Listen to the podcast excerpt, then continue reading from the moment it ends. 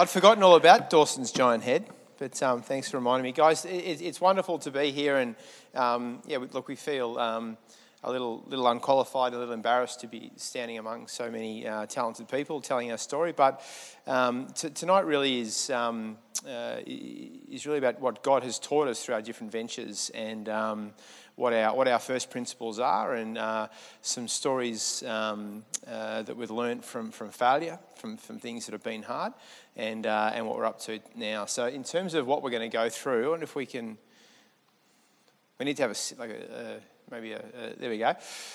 So we're going we're gonna go through what, what we think the Lord requires of us, and I guess the way that we approach um, our, our, sort of first principles in terms of, in terms of business. Um, what do we learn from failure? And failure is a really interesting concept for, for Australians, um, but you hear a lot of it uh, talked about in, um, in startup circles and in, in, um, in, in, new ventures. But um, our attitude to failure is, is uh, is is a little different, but it, it doesn't mean that that isn't uh, isn't a challenge. And then, what do we um, what are we doing now? And then, what what role does innovation continue to have in the work that that, that we do? And this is this is not us up here talking for 20 minutes. If you got if something we're saying is salient and you want to stop us, just please uh, please do so. So I'll throw to my. Um, We're tag teaming a bit tonight. so I was 22 and I was in Thailand and uh, hadn't spent much time overseas. This was my honeymoon that had been uh, very carefully and quietly planned by my husband. I knew no, nothing about where we were going.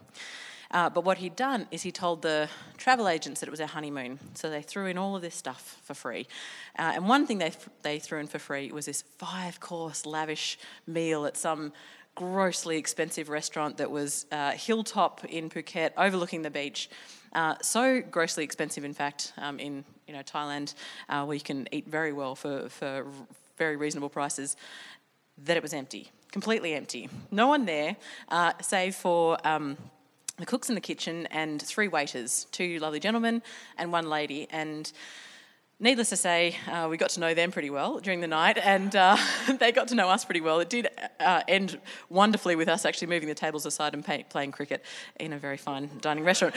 I digress. Um, so, what stood out to me um, and, sta- and stays with me to this very day was the encounter I had uh, with this particular lady. So she was extremely bright and extremely curious. She spoke English perfectly. Um, she engaged with us uh, and really wanted to get to know us. And at first, it was just, you know, a waiter diner kind of experience, but um, but soon it became much more than that. And she told us um, what she was doing. She had already worked two jobs for four years to um, save enough money to go to university. She had another two years' worth of work that she needed to do. So she was working for six years in total, two jobs, to earn enough money to go to university. And to do so would make her the very first person in her entire extended family, of anyone she knew, to go to university. And I'm sitting there. I'm 22. I'm one semester away from graduating from a degree that I had very much taken for granted. Um, grown up extremely privileged leafy North Shore of Sydney, um, and had that moment where I looked at her and I thought, who am I that I am sitting here, that you are waiting on me, that I have just taken for granted? I get, get, get goosebumps even just remembering, um, because, um, but for where we were born, um, and you know, but by God's grace, I was born where I was born, um, and I just thought, I have done nothing. I've done absolutely nothing. Um, and, you know, those encounters just, um, they stay with you and they are worth cultivating to stay with you because they are incredibly motivating. Uh, has anyone looked up globalrichlist.com? Could you go to the next slide? Google global, globalrichlist.com at some point if you get the chance to do so. Um, it's, it's, it's daunting. Type in how much you earn sort of as a, um, an annual uh, sum, uh, or you can put another, there's another tab where you can put in some assets, and it shows you where you sit uh, on the, the world scheme of things. Now, I, I, there's plenty of things that Aron and I can't afford, and um, there, you know, and there's plenty of times that we go, oh, how is it that we can't do X, have Y, you know, etc. Um, and when I plug in my details, turns out I'm in the top 0.07% richest people in the world by income. And it even lists me as a number. Um, what's more, it takes an average labourer in Ghana 751 years. 751 years to earn what I earn in one year. My monthly income could pay the salaries of 452 doctors in Kazakhstan. Uh, 1% of my net wealth could feed a family in Ethiopia for nine years. And at this point, if you think I've got some undisclosed, lottery win, I don't. Um, that's, that's just um, the facts of it, and I really encourage you to do it yourself. Um, and the passage um, that I'd like to share with you from Luke 12:48 is this: From everyone who has been given much, much will be demanded, and from the one who has been entrusted with much, much more will be asked. So we space jumped to 2010. Um, shortly after uh, shortly after getting married, Louise and I moved to Melbourne um, and, and were involved in a, a, vibrant Christian community down there and got very involved with a, a, group called the Oaktree Foundation, if anyone knows them. We're both too old to, to, um, uh, to be volunteers. Everyone's under 26, but Louise ended up joining the board and I ran their mentor network for, for, for many years. But for us, that really cultivated um, the idea of education being a tool that could help people get out of poverty and we, um, we uh, got involved with, uh, with OM. I had served with OM 20 years before um, in India, but we ended up going to Myanmar um, and spending uh, a couple of months there um, teaching English. And we ended up, uh, if you, if, you, go to the next slide, there we go. Very, very cheesy, cheesy photos. Can I just point out that there are no, it's very hard to get hair product in Myanmar. That's why, that's why um, we, yeah, buzz, buzz cuts. But um, uh, we, we ended up going and, and, and teaching English, and, and Louise actually ended up doing some organisational redesign of um, an English language centre, the, the largest one in, in Yangon. Um, I at the time was working for an outsourcing company called Salmat. People might have heard of Salmat, but um, they were incredibly generous with it, with giving me time away. But also because I was sort of the CSR guy there, um, ended up raising some money, and so I took a, a reasonable sum of money over, and we set up a, a micro enterprise sewing school that supported um, women in a village uh, to then be able to run an orphanage. So they were going to make money out of making clothes, and then um, that was going to going to be able to pay for the orphanage. And the reason that you're using 1935 sewing machines that weigh about 16 kilos is the power supply in Myanmar is, is horrible. And if you want to start a conversation with someone, it's not who do you think is going to win the World Cup? It's what's your, your, your, schedule like? And when you say schedule, it's when did you have electricity this week? That, that, that is one of the first questions people ask you in a, in a, in a place like Myanmar. So that was, for us, really um, I guess, kept on cultivating this idea of business as a, as a, as a tool that could be used for, for good, uh, a, a, desire to see social impact. And we both came back, went back into corporate jobs and, and continued to be involved in, in sort of CSR type volunteering, giving, privilege to be involved in Aboriginal reconciliation. Um, but it wasn't until we met a a crazy entrepreneur from Queensland who had an idea to turn video advertising into a charity donation through a virtual currency that we really jumped into, uh, I guess, uh, a startup, a fully fledged startup, and that was in 2014, 2015. So, Make Some Change. Anyone heard of Make Some Change? If you've got any questions about it, I have t shirts. The business is actually currently this week literally getting wound up. So, this is a story of failure.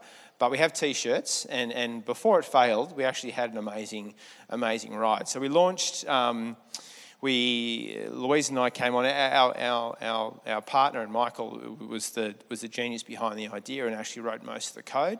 Our our involvement was on the commercial side of the business. So we raised money, got half a million dollars worth of seed capital at a four million dollar valuation for a business that didn't have a single user or a single customer based on PowerPoint decks, which, if you know anything about raising money for startups, is, is, is, pretty, is pretty crazy. It was about the time that Australia started getting, getting excited about startups. Atlassian had, had floated, um, Unlockd was doing things in America, Canva was starting to get, and, and we were this little you know, group of people that were the, going into, into meetings that we probably didn't deserve to be in and having partners at BCG and ex-managing directors of UBS tell us this is the best idea that they'd ever heard. Um, and even though it wasn't our idea, you, you, can't help but get swept up in that. And I think for us, if we reflect back on it in terms of our relationship with God, for me, it's when things are going really well. When things are going really well, that the, the, hubris takes over and that you start to believe your own press and, and you, can, you can forget the, the God that, that, that, that put you there. And you can also probably retrospectively put God into situations. So maybe it was just God that brought these two people together and they needed someone that could take it to market and they couldn't do it. Maybe that's us.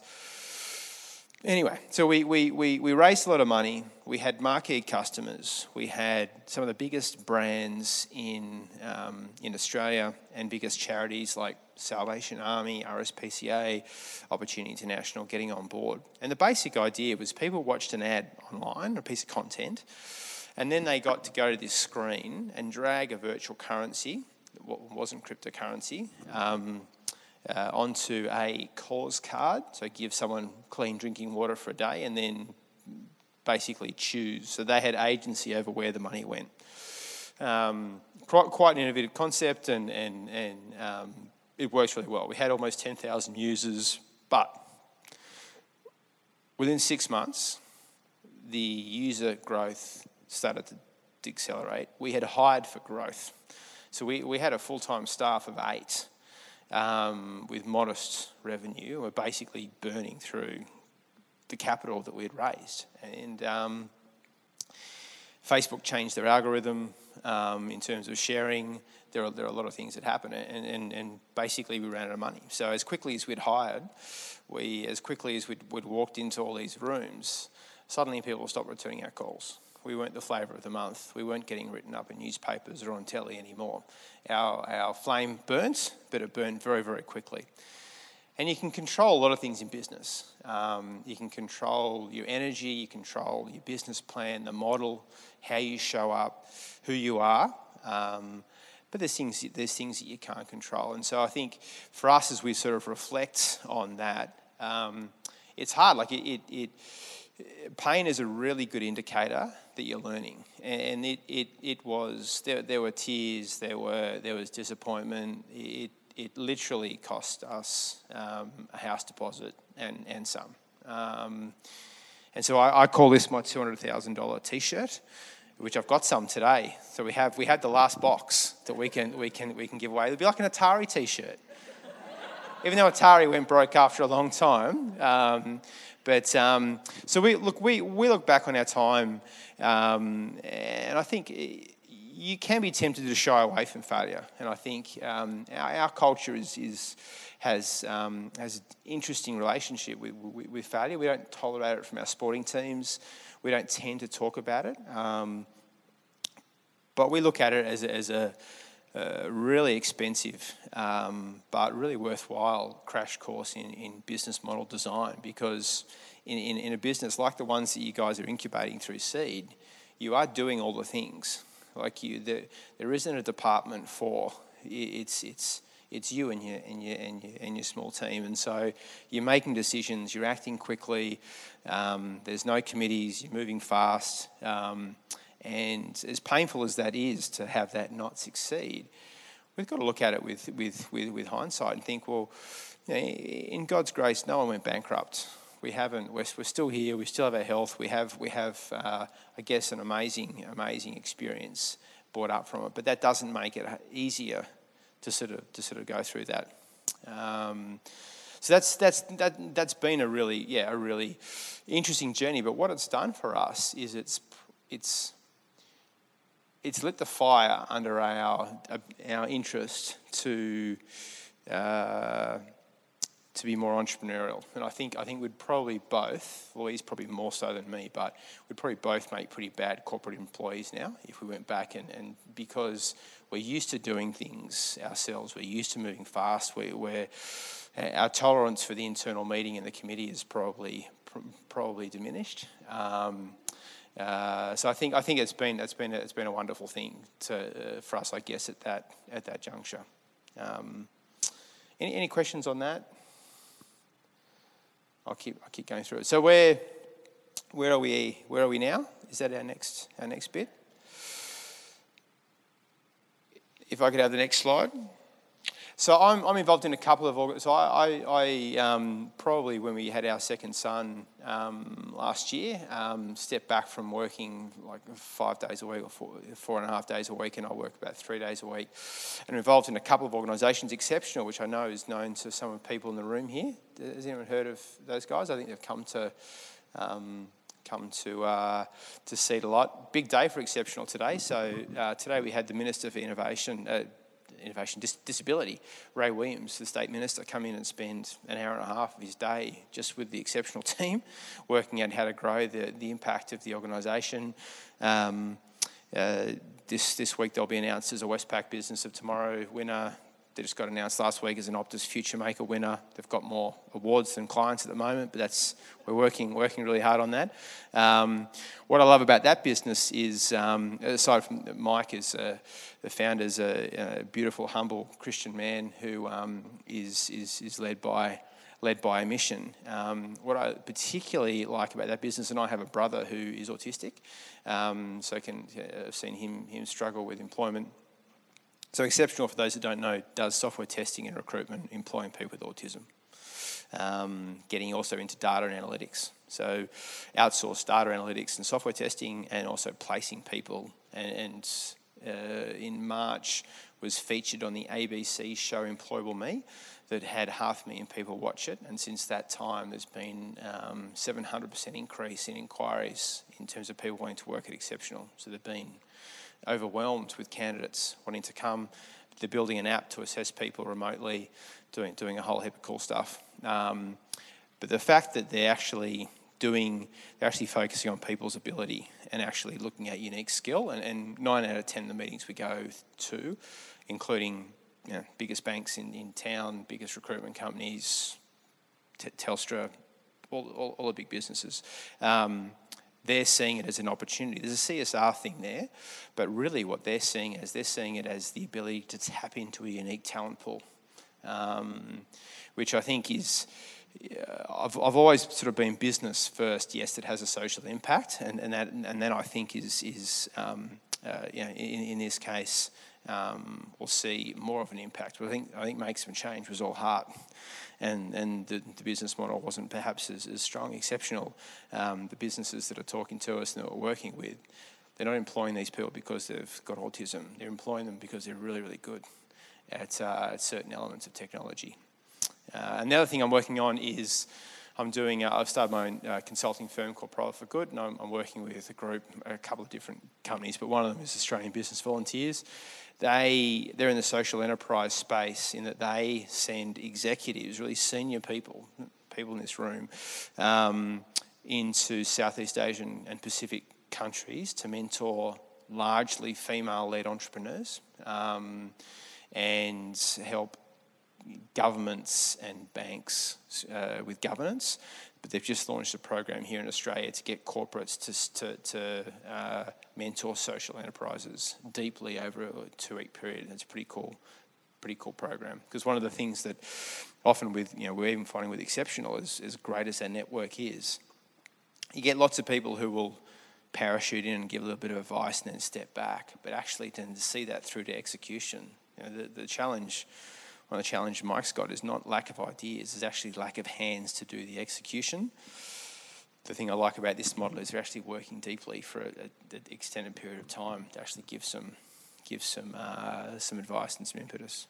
So that's, that's, that, that's, I guess, learning from failure and then what I'm up, up to now. Thanks, Annie.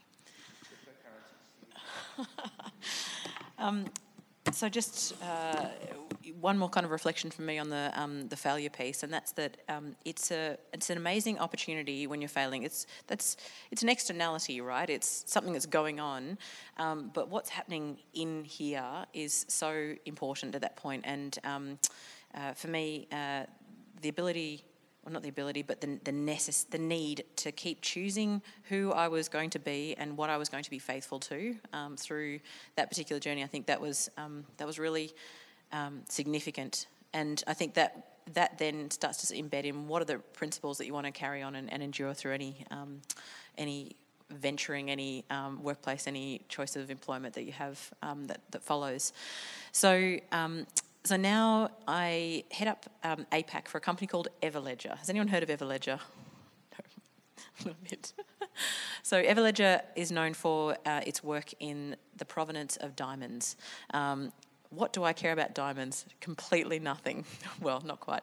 Uh, but uh, it's a really interesting use case. Uh, Leanne Kemp, the CEO and founder, um, had a background in jewellery, had a background in RFID and, and sensor tech um, and in technology um, more broadly, and actually insurance as well. And she realised that these high value assets um, that were uh, that show up in the market like this, all kind of bright and shiny and glossy, etc. Could you go to the next slide? Um, are usually mined here, and uh, this is just a, an open cut uh, alluvial mine, and uh, in in Tanzania.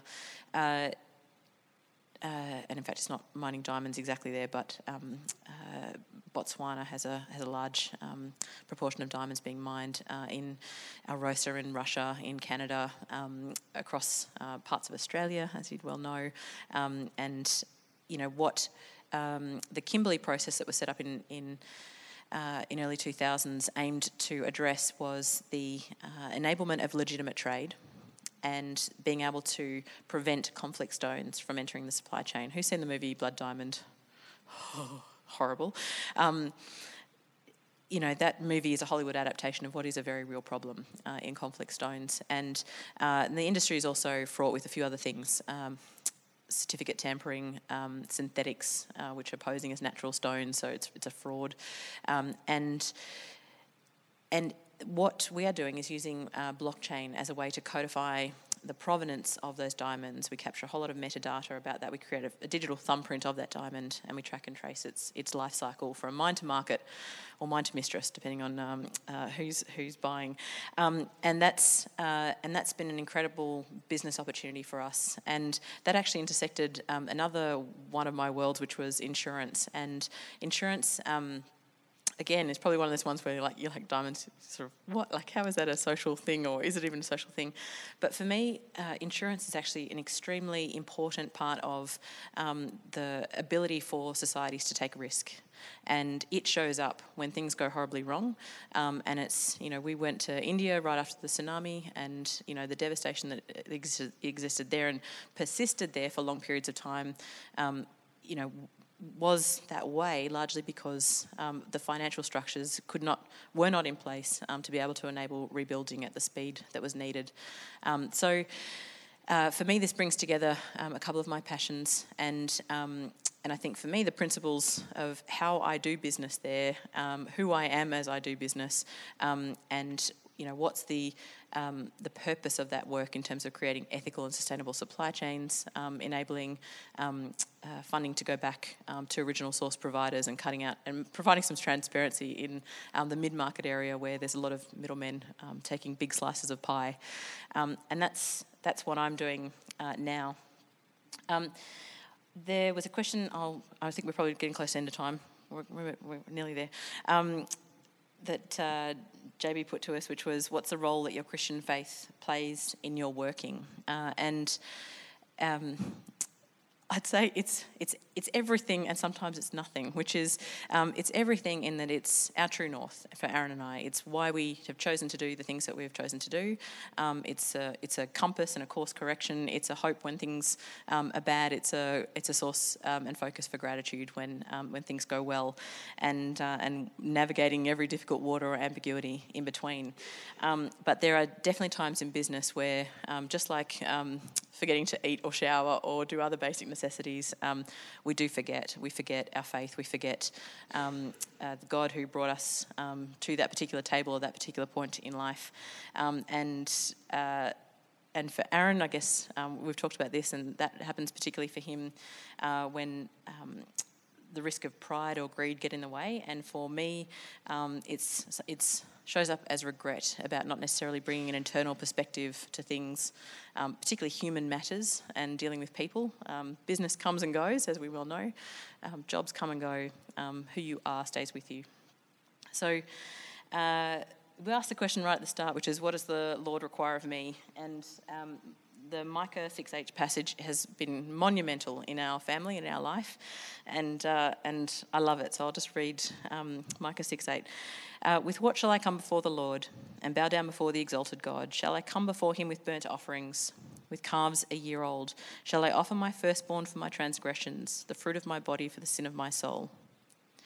He has shown you, O mortal, what is good, and what does the Lord require of you? To act justly, to love mercy, and to walk humbly with your God.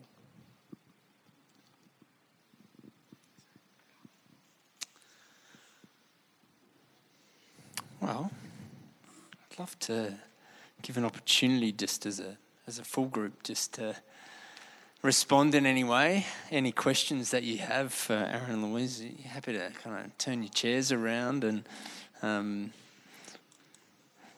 yeah.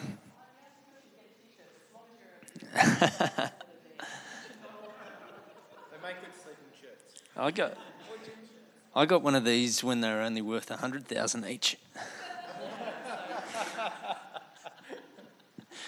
so I could sell them now for two hundred. Could I? Is that? Yeah, Tristan.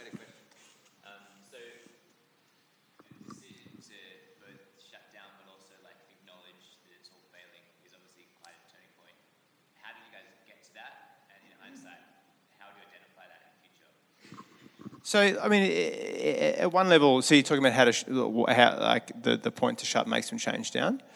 Yeah. Yeah. So, um, I mean, at one level, it, it, it uh, it's, it's pure math. So it's, it's, it's you've, you've got a run rate. So we were, we were, we were, it was 29 grand a month. Um, we were burning through and we had X amount of runway. So often you, you, you, you talk about cash burn rate, how much, how much capital you've got, what is it costing you to run your business? And, and, and we, we, had, um, we had raised some money and, and um, we, had, we had nine, 10, 11 months to make it work. Uh, we knew by probably four months that um, it, it, we weren't we weren't on the right trajectory, and, and, and, you're talking about month on month growth rates. So things are happening so fast. It's not like you've got, you know, I once had an not-for-profit tell me that they, they need to think like a startup, um, and I asked them how long they had to like how much money they, they've got if they took in no more donations. And they told me nine years. Um, um, so you don't need to work that hard, like quickly if you've got nine years runway. But we had nine months, so um, yeah, so we, we basically got to the point that we it was just obvious we couldn't pay everyone. So as quickly as you hired them, you had to you had to fire them. Um, and that, I mean, the, you know, you, like you're talking about people's cousins and, and friends that we'd we'd got in. So that was that was really really hard. Um, I think people though, people I certainly did. We we we did. You you go into these ventures with um, with a, a reasonable idea of risk. Uh, but that doesn't make it easy when it's happening.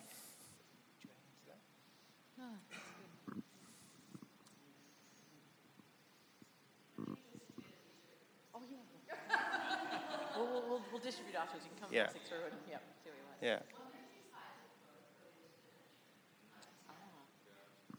We didn't. So, uh, so uh, what made us decide to both go in?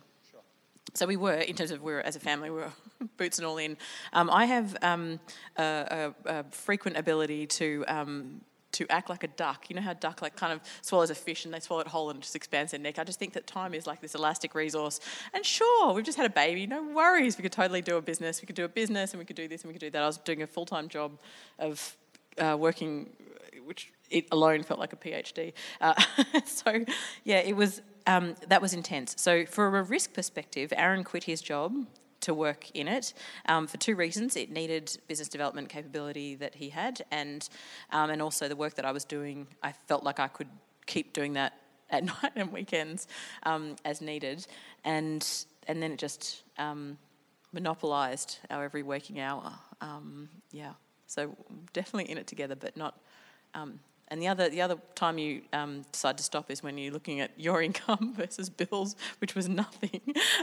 and so you're looking at it and going, okay, um, how long can that? How long can the Mercer run rate last for? Yeah.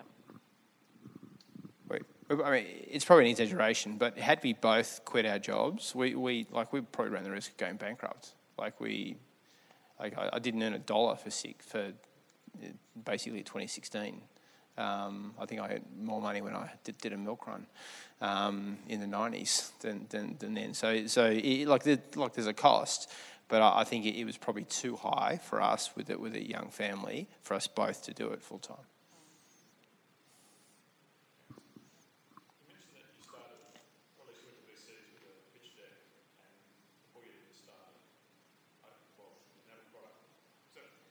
Well, we had a product. You saw, saw the slide. We had a T-shirt.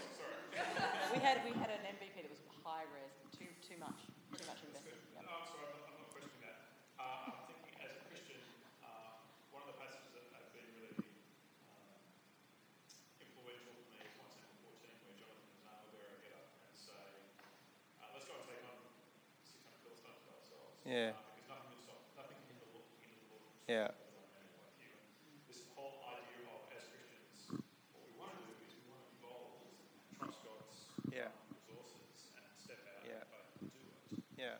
Um, and then we sometimes find ourselves not in that, you know, it, it didn't take off. And, I, you know, I've, I've had the same thing with my business where I've, I've stepped out of faith. Um, if you think a year without income is good, you, know, you, should, you should go, you can go longer. um, this is a decade, right? um, that's a long story. Um, so the question is, do you feel still feel confident in those sorts of prayers in the Lord? If you once been twice shy in terms of um, um, God isn't trustworthy, but in what way do I trust Him? How do I trust Him? What am I prepared to do in trusting Him? Um, yeah, that's a super question. And look, I'm in a startup at the moment, so I think um, I think uh, But you have actual customers. we do. We have actual customers. Um, yeah, who pay actual money, not monopoly money. Yeah. um, it's hard, but that's life, and it's life in a fractal. It's a smaller form of what is, you know, risk that we take in everything. Um, to have kids, to get married, to take this job, not that job, whatever it is, um, and you know, I think yes, we learned an immense amount. Um, yes, uh, you know, God has used it as a refining fire. There's no doubt, um, and you know, we all want to we all want to say, I, I have run the race, I've kept the faith, you know, and to say that it's not about spectating, is it? It's about running. And um, and I think um, like Hebrews also has this fantastic passage, like we um, our faith is like worked out through the tumult of that. Um, and so I think if you, like it's probably my philosophy of innovation as well, like the the application of it, the doing, um, the the learning by doing. Um, that's just absolutely what we're built for. Um, so yeah, it really hurt. And yes, we learn a heap and totally go it again, different next time. Learn. Yep. Pro- pro- probably not, um, no- no- nothing to do with our, our, our lack of faith in prayer. I, I think probably we're, we're wiser in terms of um, uh, just in terms of probably that rigor around the business model and, and then just being um, judicious in what we actually, because we, we, we put time, uh, a lot of time, but also money in, so there's, it's, it's like a double, a double thing. So I think we're, we're, we're probably a bit more judicious in, in trying to assess things. But look, you never get everything everything right. I, I listen to, does anyone listen to Masters of Scale?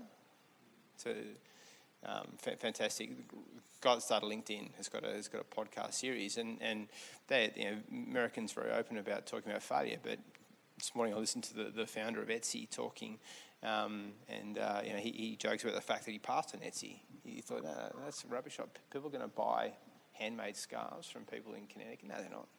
But it's you know, it's a very very successful business. But um, uh, yeah, I, th- I, I think for us we're just um, yeah, a little bit more judicious now.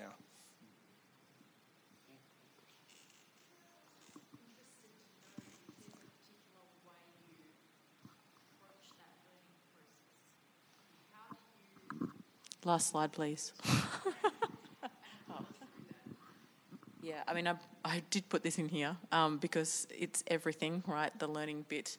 Um, and this is double loop learning, which is, you know, not kind of the what we do, what we get, what we do, what we get kind of um, course correction, but actually going right back to why we do, what we do um, and reflecting on that. Um, and I think the like Masters of Scale. Um, no, it's uh, Ray Dalio's book on principles, actually, that's um, come out. Um, he talks about um, the usefulness of pain and the way he's kind of trained himself to think um, pain is a focal point for him for learning. Um, and it is, and it hurts. There's, there's no kind of escaping it, but like you've got a prickle of some sort or you've got an ache of some sort, you've got to pay attention and figure out figure that out. And there is singular parts of that. There is um, communicative parts to that. Um, there is, you know, the wider clan of the organisation. Um, and I, you know, did we do all that well? Absolutely not. You know, I think um, uh, it's been something that we've spent a lot of time on. Um, you know, probably the learning for me is that we probably needed more collective reflection on it. Um, but there were some things that happened for the business as well in terms of um, uh, some personal circumstances for key people in the business that meant that they just um, evaporated out from it um, at critical junctures as well. So, um, so, and those things you can't plan for, but and make it difficult to do that reflective work. But I would highly prize uh, that reflective work. That's go back. Why do we do what we do? Why am I doing what I'm doing? What are the principles here? What have I learnt? What can I? What will I carry forward? What will I leave behind?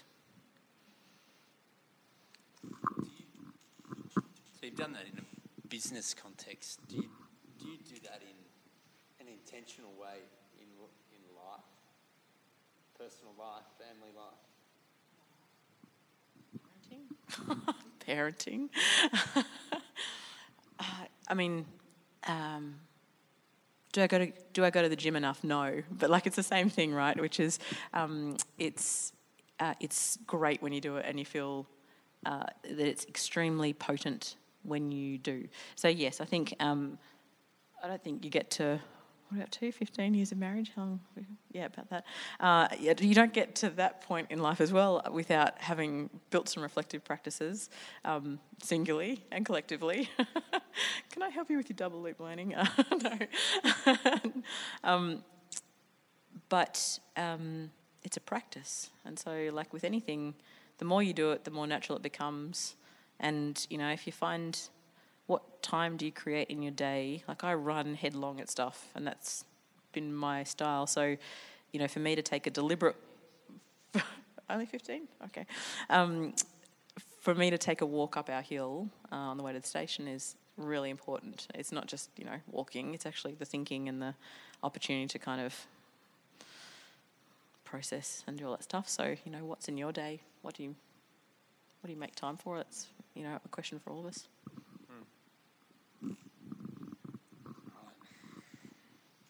Okay, we might just uh, shift gears a little bit. Um, yeah, I, I, guess a couple of just very brief reflections. And that sense of, um, I guess the way I'd, I'd phrase that is, well, does it work, right? And then the question we'd ask is, is it aligned? Like, is it aligned with that deep sense of purpose and identity and, and, and you know, why we do what we do? Um, yeah, and I think they're, they're big questions that go right back to the Creator's intention, right? And um, and so the deep work of formation and pra- practice uh, is is forming ourselves so that we know deeply what the Creator's intention for our own lives is.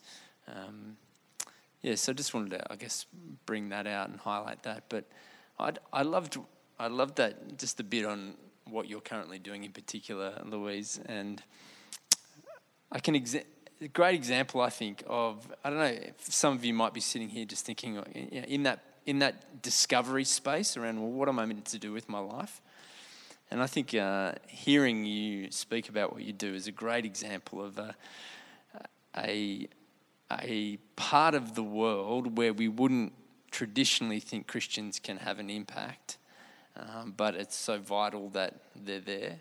And the creative work that we need to do in those spaces to think about well, what does this industry, what do these, you know, the things that we do with these little diamonds, how does that affect our world? And it has deep effects on our world. And so I just want to uh, affirm you and thank you for the work that you're doing and, and the kind of creative work that you've done to work through what it looks like to, to you know, to try and be faithful in that space as well. Um, so thank you guys. I um, I want to um, yeah just shift the conversation now. And we've got a couple of tables set up. We've got some chairs around here. Uh, there's kind of three spaces that we've got set up. And the way we generally do this, and we can we can be a bit flexible if we need to, but is that we've got Kara here. We haven't introduced Kara. Kara works with us here at Seed, and um, we talk about the process, the kind of framework of designing change in the world in in three steps around discovery of God's God's purpose for your life. Um, there's a design piece around uh, what is the context that I'm called to, and do I have an idea that I think needs to land in that context, and, and how do I go about designing that? And then we talk about growth. You know, we, we think if we're fundamentally on the right path and aligning our lives with God's purpose, then trying to grow the change that we make in that context is a good thing to do. So, discover, design, grow. And uh, there's probably people here who are at each point in that journey. Um, you know, so you might be sitting here thinking, oh, well, I'm not exactly sure what God wants from me, or I'm feeling a bit out of out of water, like a fish out of water in the space that I'm currently in, and I just want to do some. I want to do some work tonight around thinking about you know what next steps might be for me. Um, then Kara's going to kind of lead a, a, little process and a conversation around that. Um, if you're here and you've got the, the beginnings of an idea, but you don't really know where it's going to go yet, uh, then that's the design space. Like, how do I take this idea and make it tangible and land it in the world in some way? Then I'm to I'm to sit at one of these tables, and I'd love to um, engage with some people around that. And then the grow piece, we've got Tristan here, who's uh, just a, a brilliant man, a great friend of Seed, and he's going to f- facilitate some conversations around people who already got ideas that are live in the world, but it's this ongoing process of refining them and testing them and and and learning from the things that we're doing. So, what's the particular point that you're at? at at the moment, and how can we, as a kind of collective community, speak into that? So he's going to facilitate some processes there.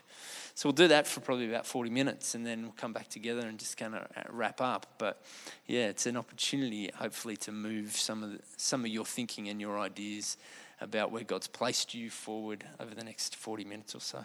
And the great thing is we've got um, Louise and Aron. You guys, if you you're happy just to.